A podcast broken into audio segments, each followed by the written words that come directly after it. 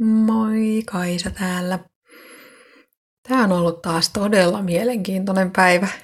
Yllättävää, kuinka ollakaan. Kuuntelin tänään muun muassa pitkän linjan lääkäriä Bruce Liptonia, hänen haastattelua, ja hän puhui siitä, mikä merkitys jokaisen ihmisen elämässä on sellaisilla asioilla, mistä suurin osa ihmisistä ei tiedä yhtään mitään, eli kvanttifysiikalla ja epigenetiikalla. Mä yritin yhdessä vaiheessa lukea jotain kvanttifysiikan kirjaa, mutta en päässyt ensimmäistä sivua pidemmälle. Se on silti todella kiinnostava aihe, koska kvanttifysiikkahan on siis se fysiikan alue, jossa fysiikan lait ei päde. Ja silti mun käsittääkseni se on kanssa siitä huolimatta sellainen tiede, jota edes kaikki ei kutsu tieteeksi, joka tätä maailmaa tavallaan pyörittää. Tosi moni asia menee kvanttifysiikan lakien mukaan. Ei suinkaan sen muun fysiikan, vaan nimenomaan kvanttifysiikan. Epigenetiikan tutkijat taas on sitä mieltä, että geenit ei todellakaan määrää sitä, minkälainen ihmisestä tulee, minkälaisen elämän ihminen elää, mitä sairastaa, mihin on taipuvainen. Ei ainakaan geenit siinä mielessä, millaisena ne perinteisesti määritellään. Bruce Lipton selventää asioita kertomalla esimerkin täysin samanlaisten solujen kloonaamisesta, niin jos ympäristö pysyy samana, ne solut pysyy täysin samanlaisena, mutta jos niiden solujen kasvuympäristö muuttuu, niin ne itse solutkin muuttuu. Eli niiden toiminta muuttuu, ne solut tehdä eri asioita.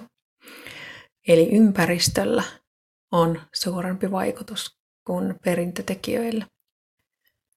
Ja sitten vielä pidemmälle vietynä, mikä on myös tiedettä ja tutkittua sellaista näiden kahden tieteen alan tutkijoiden toimesta ainakin, ehkä muidenkin. Niin, mitäköhän mä olin sanomassa, niin joka tapauksessa, koska ympäristö vaikuttaa ihmiseen, niin myös ajatukset ja tunteet ja ne kaikki asiat, mitä tuolla päässä pyörii, vaikuttaa, koska ne on ympäristötekijöitä. Niin myös ne vaikuttaa siihen, miten ihminen voi, mitä ihminen sairastaa tai kuinka terve on.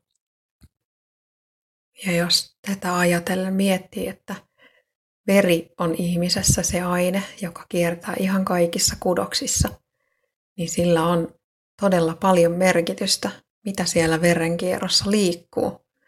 Eli mitä se ihminen ympäristössä tekee, mitä se syö, mitä se juo, kuinka paljon liikkuu.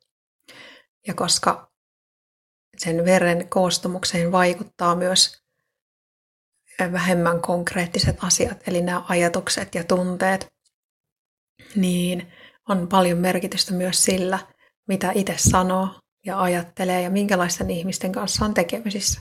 Taas tullaan tähän samaan, mistä mä olen puhunut usein. Kannattaa kiinnittää huomiota siihen, minkälaisten ihmisten kanssa on tekemisissä.